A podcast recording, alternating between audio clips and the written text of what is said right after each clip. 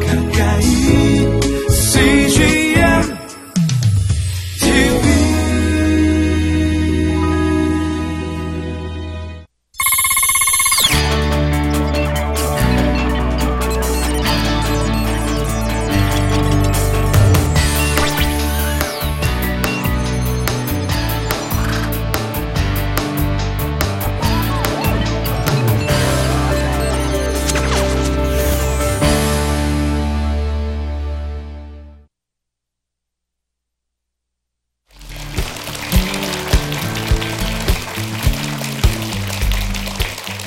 안녕하세요. 저는 공익법센터 어필이라는 곳에서 일하고 있는 이일 변호사라고 합니다.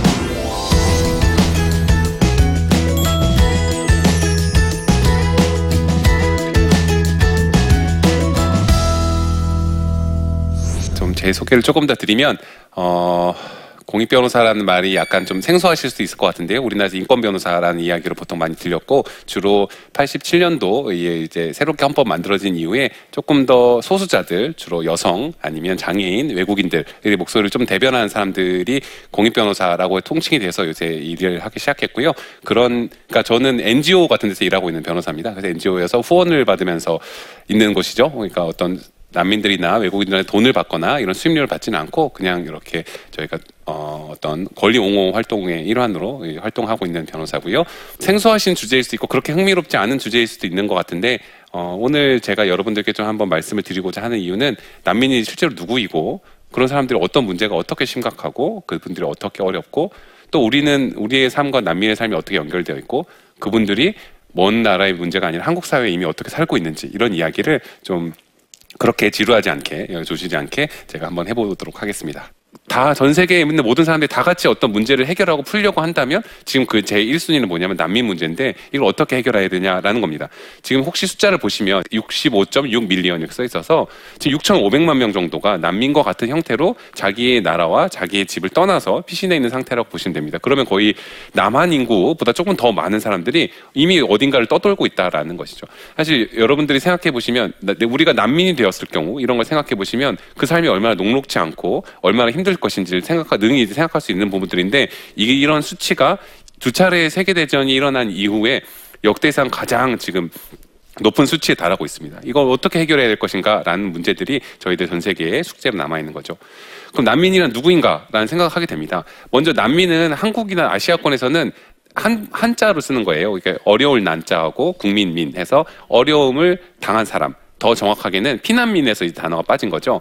난을 피해서 온 사람들이라는 거죠. 그래서 보통 저희가 생각할 때는 전쟁터에서 어떤 사람들이 피신해 오거나 그래서 우리가 첫 번째 떠오르는 이미지는 그렇게 난을 피해서 우리가 다른 곳으로 도망친 사람들이라는 것입니다. 근데 정확하게 어떤 저희가 레퓨지라고 할 때, 난민이라고 할 때라는 이미지는 약간 조금 달라서 과거에 피해서 온 사람들, 오케이, 맞습니다. 그런데 더 정확하게는 나중에 자기 나라로 돌려보내졌을 때 그때 어떤 곤란함을 당할 사람들이라는 이런 의미가 담겨 있습니다.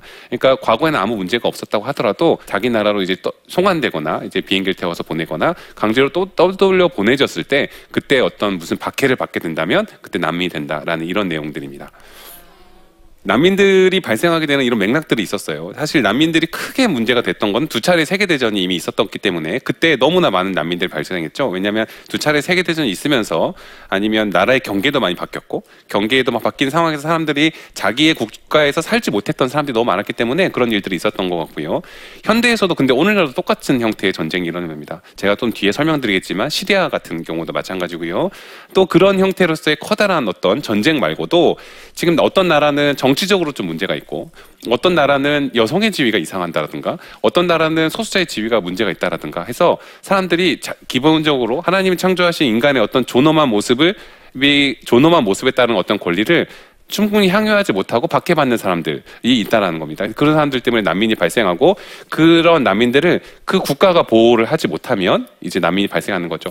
난민이 되는 것 사유는 다섯 가지가 있습니다. 내가 어떤 인종으로 태어났다는 것 때문에 차별을 받고 그 차별이 심각하게 목숨을 잃거나 너무 심각하게 잔인하게 어, 박해받는 데까지 이르러서는 거기까지는 하면 안 되겠다. 그러니까 다른 나라가 이 사람을 보호해줘야겠다라는 거죠.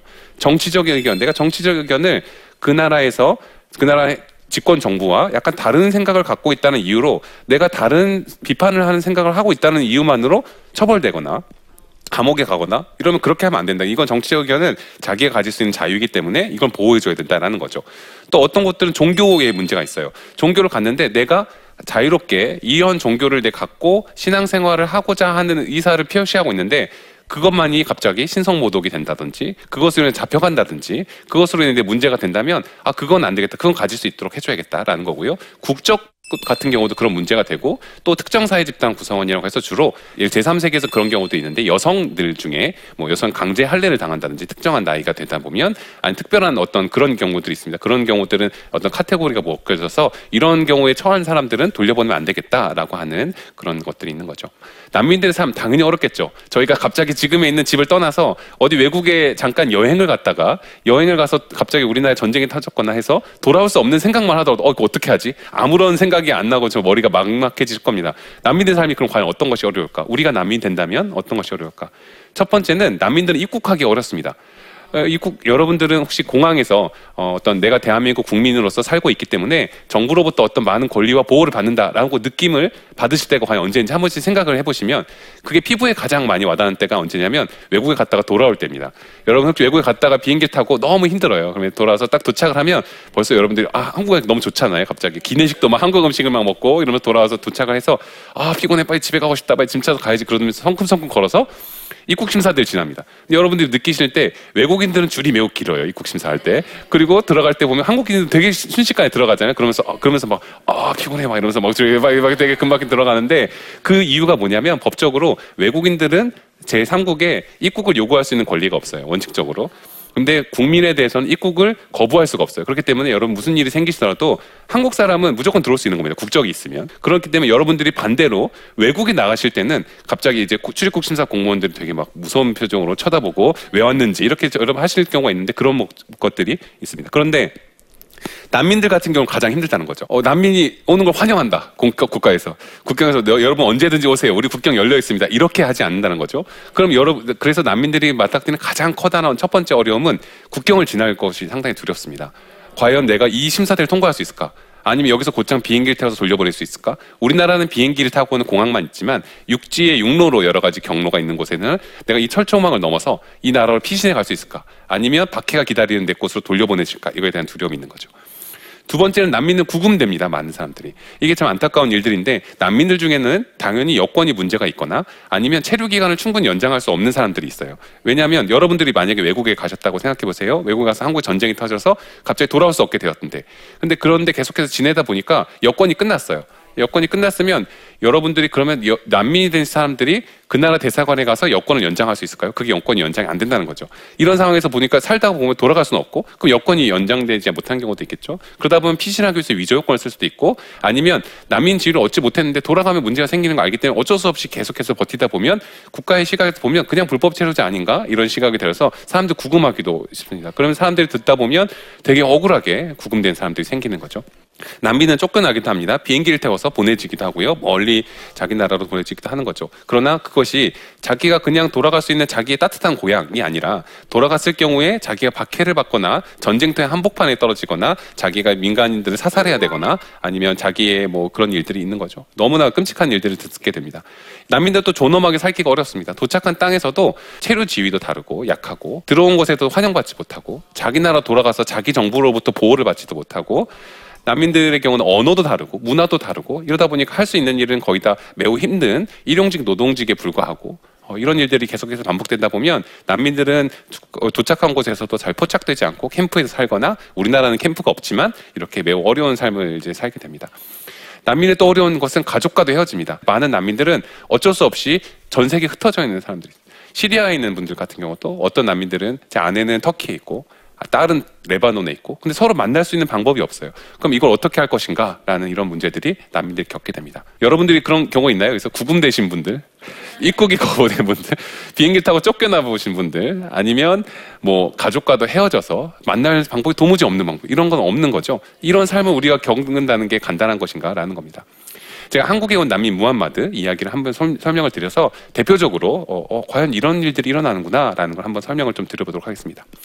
시리아에서 오신 분이에요. 시리아에서 오신 분이고 시리아의 대해서 조금 설명을 드리겠습니다. 시리아가 어디 있는지는 아시나요? 여러분 혹시 보시면 위쪽에 터키가 있고요. 밑쪽에 시리아, 오른쪽에 이라크, 아래 아, 왼쪽에 레바논 이런 식으로 붙어 있습니다. 여기서 사실 기독교인들에게는 다마스커스라는 곳이 수도인데요. 다마스커스라는 곳이 수도인데 어, 담에색이라고 성경에 나오는 곳이 있어서 상당히 유명한 유- 역사가 오래된 유래가 아주 깊은 이제 곳이고요. 가장 정치적으로 안정된 곳이었어요. 가장 안정된 곳이었는데 그런데 전쟁이 일어나게 되던데 어떤 일들 때문에 일어나게 됐냐면 2010년, 2009년부터 아랍의 봄이라는 어떤 분위기가 이 아랍 지역을 많이 이제 흡수했습니다. 혹시 들어보셨는지 모르겠는데요. 이 근처에 있는 많은 나라에 있는 독재 정권들을 좀 몰아내고 우리가 어, 우리가 우리 국민의 이름으로 대통령을 뽑고 우리가 민주주의 사회를 만들자라는 이런 형태의 분위기가 많이 돼서 실제로 이집트에서는 정권이 바뀌었고 수단에서도 그런 일이 생겼고 여러분도 혹시 보셨는지 모르지만 리비아의 카다피라고 하는 어떤 이제 오래된 독재자가 축출되고 이런 일들이 많이 바뀌었어요. 이러다 보니까 시리아 같은 경우는 어떤 곳이었냐면 또 간단하게 설명을 드리면 아버지 아사드, 아들 아사드라고 하는 두 차례 이제 어떤 독재가 이어지고 있는 나라입니다. 지금까지도. 근데 사실 독재 정권에 살 때 그렇게 사람들이 힘들어하거나 그런 뭐 특별한 문제는 없었어요. 대부분의 사람들 뭐 정치적으로 잘못하면 잡아가기도 했지만 평화롭게 사람 살고 있었는데 아 우리도 이제 민주적인 정부를 갖자라는 생각을 사람들이 하게 됐고 정부에서는 되게 신경을 많이 썼겠죠. 아 이 분위기 갑자기 우리나라까지 전염되면 안 되겠다라는 생각하기 때문에 엄정하게 이걸 다스리고 있는 사람들이 사람들이 시위를 하고 있는데 어느 날 어떤 일이 생겼냐면 아이들이 초등학생들이 이제 잡혀가게 돼 실종된 상황이 생깁니다. 일주일쯤 지나서 아이들이 발견됐는데 시- 어떤 아이는 고문당해 있고 어떤 당에는 거의 사망한 상태로 발견된 거예요. 그러니까 이제 부모님들이 아니 다 좋다. 다 좋은데 아이들한테 이러면 안 되는 거 아니에요 정부가 라고 했던 일들이 시작했고 시위가 조금 더 과격해졌고 시위가 과격해졌는데 이때 당의 이게 시리아 아사드 정부에서 넘지 말아야 될 선을 넘은 겁니다 어떻게 했냐면 시위대를 향해서 이제 군대가 발포를 하기 시작한 거고 사람들이 이제 죽기 시작하고 사람들이 그러다 보니까 무기를 들고 아니면 군대에서도 난 더 이상 아사드를 위해서 싸울 수 없다. 그래서 군대에서 탈영을 해서 반군에 가담한 일이 생기고 또 복잡한 여러 가지 국제 정치학적 맥락 때문에 전쟁이 그때부터 계속돼서 수많은 난민들이 지금은 지금은 시리아 전체 인구의 4분의 1 정도가 이미 해외에 있다고 할 정도로 계속해서 전쟁이 이뤄지고 있고요. 2011년 이후에 이제 군대에 소집된 분들이 한국 남, 남성들에게는 그렇게 생각하면 끔찍한 일이지만 지금까지 소집 해제가 되지 않고 계속해서 전쟁을 끊임없이 계속해서 참가해야 되는 이런 일이 생기고 있습니다. 그런데 아까 전에 제가 말씀드렸던 이 무함마드라는 분은 어떤 분이냐면 시리아 알, 알레포라고 하는 여러 가지 반군의 수도 같은 곳에서 여러 오랫동안 공무원으로 생활했던 분이었어요. 근데 그분이 어느 날 반군을 도와줬다라는 오해를 받게 된 겁니다. 20년, 30년 동안 일을 열심히 해왔던 분이었는데 그 오해를 받게 돼서 교도소에 수감되게 되었고 교도소에 수감 되게 되어서 거기서 끔찍한 고문들 당하는 거죠. 근데 그런 것들에서 이분이 겨우 풀려났어요.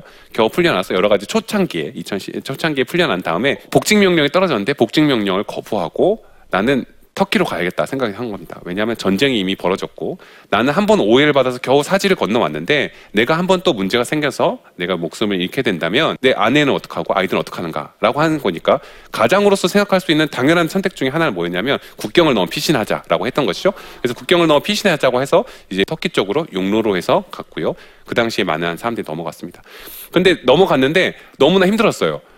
넘어갔는데 왜냐하면 도착을 했더라도 그 당시 100만 명 정도 된 터키 시리아 사람들이 터키를 넘어왔다 보니까 터키에서 많은 사람들이 너희들이 우리나라 일자리를 뺏는다부터 시작해서 돌아가라 이런 얘기 하는 거예요. 전쟁터에서 온 사람인데 불구하고 그런 일이 생긴 거죠. 그러니까 어떤 생각을 하게 됐냐면 아 나 여기 있을 수 없다. 너무 당연한 건데 더 자- 장기적인 미래를 꿈꾸기 위해서 다른 곳으로 가는 건 너무 당연한 이제 꿈이죠. 어, 독일로 가겠다. 유럽에 있는 한 국가에 과거에 독일에서 이제 아는 사람도 있었기 때문에 독일로 내가 가서 난민 신청을 해서 난민 지위를 받아서 우리 가족들을 그걸로 데려가서 안전하게 살 수 있도록 해야겠다고 했는데 문제는 여권이 이제 이미 만료된 겁니다. 그러니까 브로커를 통해서 여권을 새로 만들었고요.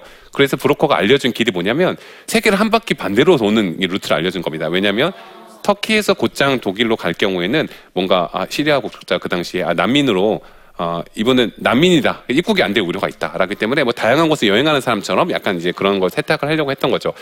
그 네팔에 갔다가 좀 불안하죠. 네팔 갔다가 어디로 왔냐면 인천 인천공항이죠, 맞죠? 인천공항이 동북아시아의 허브 공항 중 하나이기 때문에 여기 도착했습니다. 이미 도착해서 입국을 잘 했는데 들어갈 때는 위조 여권이 이제 걸리지 않았어요. 근데 이제 맨 마지막에 이제 나가서 독일로 가야겠다. 드디어 내가 최종 목적지로 가야겠다라고 생각해서 우리 가족도 데려가야지 나가는 과정에서 위조 여권이 발견된 겁니다. 그러다 보니까 위조 여건이 발견되니 어떻게 해야 될까 하다가 출입국에서 이제 심, 심각하게 조사를 하다가 당연하지만 이분을 위조 여건이 사용했기 때문에 처음 비행기를 탔던 곳으로 터키로 송환을 한 거예요. 이렇게. 그럼 터키로 송환을 했는데 터키에서 출입국 공무원들이 보기에 이 사람이 시리아 국적자인데 한국 출입국에서 이유를 알 수 없지만 이 사람을 다시 송환했다. 그래서 어떻게 했냐면 이분 다시 한국으로 송환합니다. 비행기를 타고. 비행기를 타고 송환해서 공항에서 인천공항에 내려서 이분은 이제 이제 아- 아랍어로 울면서 외치는 거죠. 난 독일로 가야 되고 내가 나를 좀 갈 수 있도록 해달라. 우리 가족들 데려가야 된다라고 했지만 한국에서는 이제 당국에서는 일단 독일로 보내주었을 경우에 또 입국이 안 될 수 있는 우려나 여러 가지가 있기 때문에 일단 좋다. 한국에서 난민 신청을 해라. 한국이 어딘지 몰랐지만 이분이 몰랐지만 한국에 난민 신청해라. 그 대신 위조 요건을 썼으니까 구금되어 있는 상태에서 난민 심사를 받자라고 했던 거예요. 이렇게 되니까 이분이 한 달에 거쳐서 자기의 상황을 충분히 알아보러 설명하지도 못한 채 자기 나라를 떠나서 제3국으로 갔다가 또 다른 곳에 안전한 곳으로 가려고 했다가 서로 막 튕기고 튕겨서 이 경계에 있는 난민들의 처지를 보여주는 이야기들 중에 하나입니다. 이분이 어디도 갈 수 없고 자기 나라에 환영받지도 못하고 자기 나라로부터 보호를 받지도 못하니까 그냥 서로 이렇게 튕겨나가게 됐던 거죠. 그러다 보니 자기가 최종적으로 도착해 있는 곳은 어디냐면 가족을 그냥 구하기 위해서 다른 곳을 가려고 했을 뿐인데 실제로 도착한 곳은 한국에 있는 외국인 보호소, 한국이 어딘지도 몰랐는데 자기가 여기 있는지도 모르는지 저를 처음 만났을 때는 이분이 이야기하시기를 전혀 자기의 상황을 이해하지 못했기 때문에 혹시 내가 지금 시리아로 송환되는 거 아니냐? 내가 만약 지금 비행기 타고 시리아 송환된다면 너무 끔찍한 일이 기다리고 있어서 자살하겠다라고 했던 분이었습니다. 저, 저, 결국 저희들이 도움을 받아서 잘 난민 인정을 받고 나오셨죠. 근데 이거는 뭐냐면 단지 하나의 이야기인 거, 한 명이.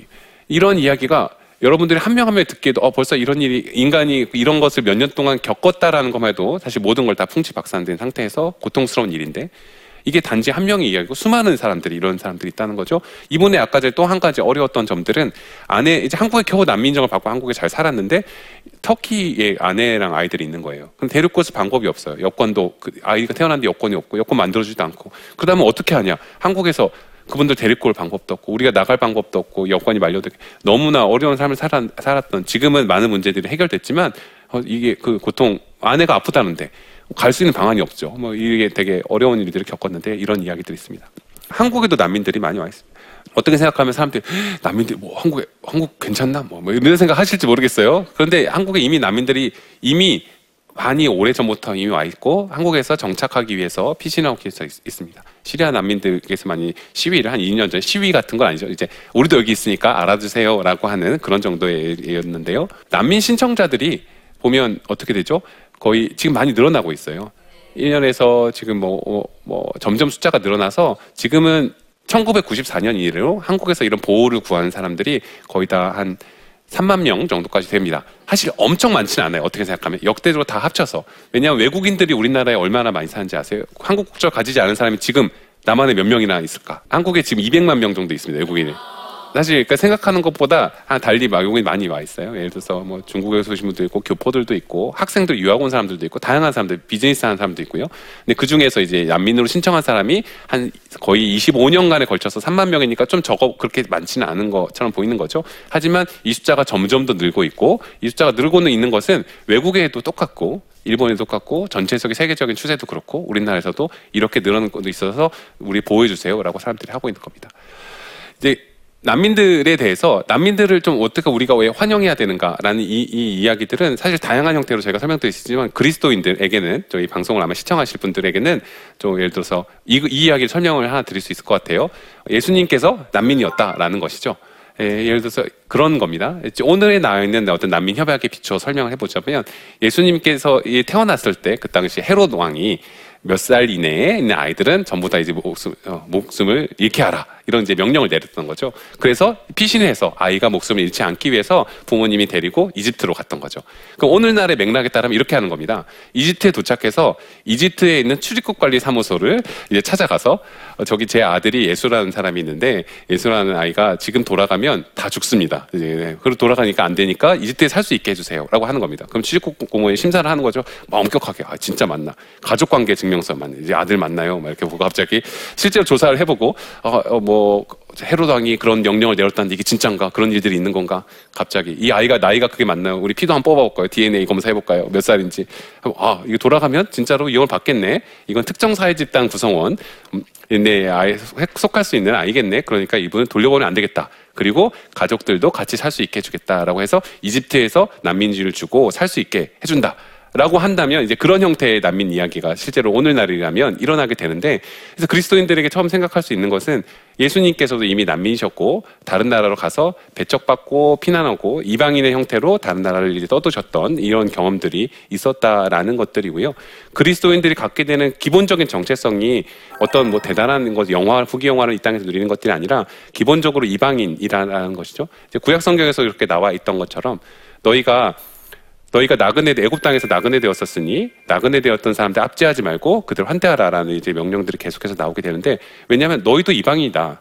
너희도 외국 땅에서 이 이방인으로서 이 고초를 받았다. 혹시 그래서 난민들 이야기나 외국인에 대한 차별을 잘 이해하기 좋은 분들은 어떤 분들이냐면 외국 생활을 조금이라도 해보신 분들이나 아니 유학생들 같은 경우 있어요. 실제로 나가 보니까 내가 동양인이라서 아니면 내가 아시안이라서 내가 아니면 여성이어서 내가 어떤 거에서 갑자기 차별받는 경험들을 사람들이 갖고 있거든요. 근데 그런 경험들이 누적적으로 아, 난민들에게 얼마나 고통으로 다가오는지를 이해할 수 있는 사람들이라면 예, 또 그런 것들인데 앞으로도 사실 점점 더 난민들이 늘어나게 되고 우리나라 우리들의 삶 자체도 그렇게 녹록지 않고 마치 난민들의 삶과 우리의 삶이 같이 평화롭게 공존할 수 없는 것처럼 여겨지게 되면 조금씩 그런 이제 목소리들도 저희 안에서 나오게 될 수도 있고 그때 그 잔인한 목소리들이 어느새 더 잔인하게도 더 힘이 없고 취약한 사람들에게도 향할 수 있다라는 거를 저희가 잘 주의해야 될 것 같고요. 그런 부분들을 저희가 음, 해결하고 어떻게 하면 잘 환대할 수 있을 것인가를 가 저희들이 생각해야 될 중요한 숙제인 것 같습니다.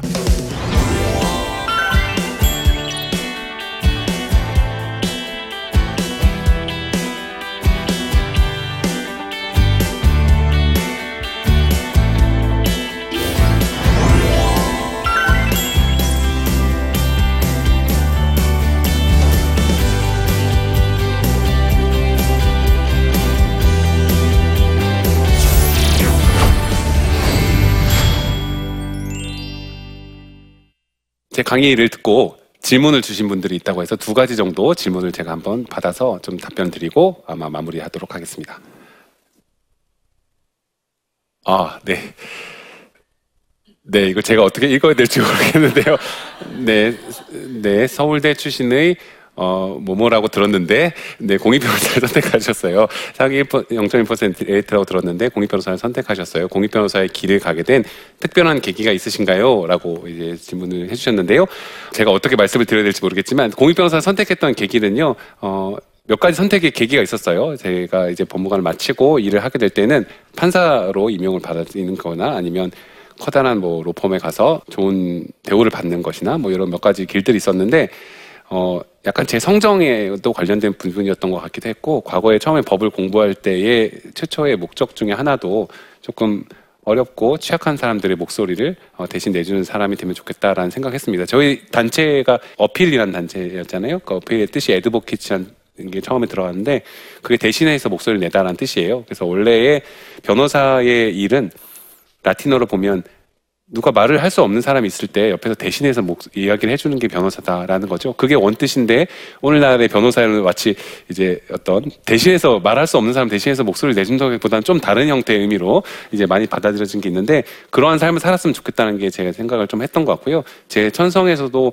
판사를 가는 것도 참 중요한 길이었겠지만 그 제한된 법정에서 사람들을 만나는 게 아니고 실제로 옆에서 어려움 당했는데 직접 거기까지 가지 못하는 사람들 옆에서 이야기를 듣고 어, 좀 목소리를 내주는 것이 저의 삶에 서 맞는 방향이다라고 선택을 했던 것 같고요. 신앙적으로는 좀 이런 계기 중에 좀 뭐 하나님께서 인도하신 것 같은 어, 그런 어떤 메시지들이 몇 번씩 있어서 중간 중간에 실제로 결정하게 되는 이 타임에는 이제 부모님의 반대가 초창기에 좀 있었지. 부모님이 어, 다 좋다 아들아 다 좋은데 어, 너가 한국 사회를 잘 몰라서 그러니 법원에 3년만 갔다가 이력서에 한 줄이라도 남길 수 있도록 아니면 법원에 3년 만에도 갔다 와라라고 하던지 갑자기 친구들이 막 갑자기 안 그러던 친구들이 제 삶을 염려를 해주더니 국민연금만으로 너가 살 수 있겠느냐 갑자기 얘기를 하더니 뭐 그러니까 다주 로펌에서 전세금이라도 벌고 나와야 너가 아이들을 돌보지 뭐 이런 얘기를 하, 했던 것 같은데 다른 길을 먼저 선택해서 계속 나중에 나중에 하면 결국은 선택하기 어렵다는 생각을 했던 것 같고 그래서 이런 계기가 되어서 지금 아주 보람차게 지내고 있습니다. 두 번째는요. 어, 지금까지 난민들을 위해 많은 재판을 하셨을 텐데 가장 기억에 남는 재판을 소개해 주세요. 합니다. 사실 재판이 대부분은 많이 힘든 경험들이에요. 왜냐하면 이, 이기고 좋은 결과가 나올 때보다도 사실은 지거나 어, 안 좋은 어려운 소식들 난민들에게 전할 수밖에 없어서 참 힘든 기억들이 많이 있고 뭐 예를 들어서 제도적으로 어떤 음, 뭐 좋은 변화들을 가져온 중요한 사건들도 많이 했었었는데 사실 지금 갑자기 가슴에 더 많이 떠오르는 장면 중에 하나는 최근에 올해 승소해서 신문에도 나고 이제 했던 사건들 중에 하나인데 어떤 아랍 국권에 있는 국가에서 온 어떤 나이가 지긋하신 저희 아버님 뻘에 되는 어, 이제 난민분이었어요. 근데 그분이 정치적인 활동을 하다가 결국은 이제 위험해지니까 이제 자기 나라를 떠나서 오게 됐는데 평생을 이제 그분도 공무원으로 사시고 이렇게 나이도 지긋하시게 사는데 한국 사람들에게 하대 받으면서 반말로 하대 받고 말 못한다고 이제 구사리를 먹으면서 공장에서 일하면서 이렇게 힘들게 살았었는데 재판을 하면서 판사님께서 이제 직접 본인이 나오셨으니까 다 끝내기 전에 마지막으로 하고 싶은 이야기 있으면 한번 해주세요라고 했는데 저희가 미리 보통은 어, 이야기를 좀 합니다. 그래서 아, 이런 이야기를 좀 해주면 좋겠다. 판사님도 잘 설득하고 좋겠다 했는데 그런 걸 전혀 예상하지 못했던 상황이어서 어떻게 해야 되나라고 하다가 아, 이분이 갑자기 일어나니까 이게 나름 가장 좋은 정장을 어떻게든 지금 있는 거에서 어, 입고 올라가서 딱 일어나서서 이제 판사님 앞에 서서 하시는 말이 가족이 보고 싶습니다. 이러더니 그 얘기를 이제 영어로 어, 영어 잘 못하셨거든요. 근데 제가 아랍어를 통역할 수는 없었기 때문에 영어로 짧게 가족이 너무 보고 싶습니다 하는데 갑자기 흐느끼면서 털썩 주저앉은 거예요. 그래서 판사님은 좀 뭐 길게 이야기 듣고 한번 해보시려고 하셨지만 좀 갑자기 그 이야기를 듣고 어, 어 뭐랄까 다 약간 숨죽였던 어, 상황이 생겼는데 그때 예, 그 장면이 털썩 주저앉으셨던 게 지금까지 생각이 나고요. 다행히 좋은 결과가 나와서 저희들이 잘 돕고 앞으로 해야 될 일들이라 생각하고요.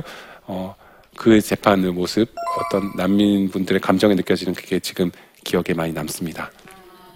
기억해 주셨으면 좋겠습니다. 난민 이야기들이 어, 유럽에서 오는 어떤 난민들 보도나 아니면 지금 우리가 볼 TV를 볼 때 아, 양심의 부담을 얹고 아, 이 가슴 아프지만 빨리 다른 곳으로 돌렸으면 좋겠네 이런 계속 눈으로 보기가 너무 힘든 문제 이런 뿐만이 아니라 실제로 우리 곁에 이미 와서 우리 옆에 목소리와 가족과 삶과 여러 가지 기, 기억들을 가지고 이미 우리들 그 곁에 한국 사회에서 어떻게 하면 여기서 같이 정착해서 한국 사회에서 자랑스러운 사회 구성을 살 수 있을까를 고민하는 분들이 한국 사회에 있다는 걸 여러분들이 받아주셨으면 좋겠고 가능하면 더욱더 환영하고 고통을 공감하는 마음으로 하는 것이 어, 더 잔인하지 않고 하대하지 않는 모습을 하는 것이 한국 사회가 더 아름다운 곳으로 나아가는 좋은 계기가 될 것이라고 생각합니다. 네, 이상으로 제 강의 마치도록 하겠습니다. 감사합니다.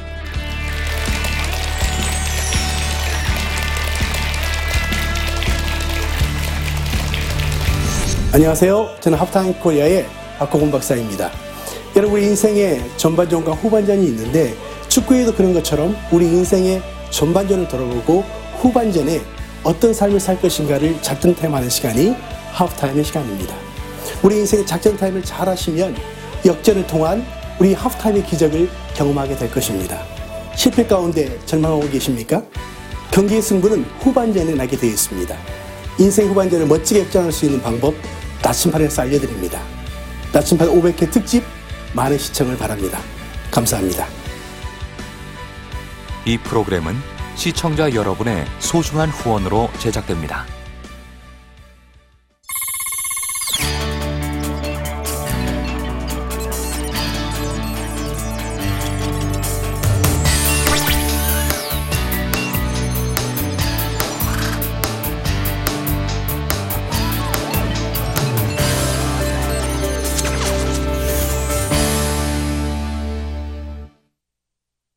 여기 있죠? 외로운데? 아, 그러니까 하나님께서 그냥 너는 거기 있음으로써 내가 어떻게 하는 거를 어, 너는 그냥 보기만 하면 돼. 너는 그냥 거기 있는 것이 선교사야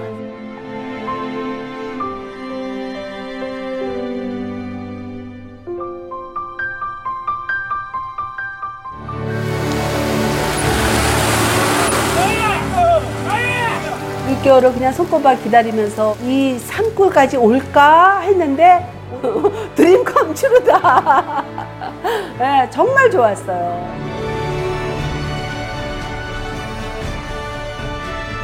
용기였고 또 위로되고 정말 선교사들한테 빵과 같은 거 정말 없어서는 안 되는 함께 가는 선교사들이 이- 이런 외지에 있다 보면 선교사 부인들이 굉장히 그 정신적인 문제가 많이 생기는데 그런 부분을 CGN TV가 완전히 해결을 해줬어요. 이 CGN TV도 사실 크게 저에게 동력자가 돼준 거예요. 온 세상을 위한 복음의 통로 세상을 섬기는 방송 CGN TV 감사합니다. 사랑합니다.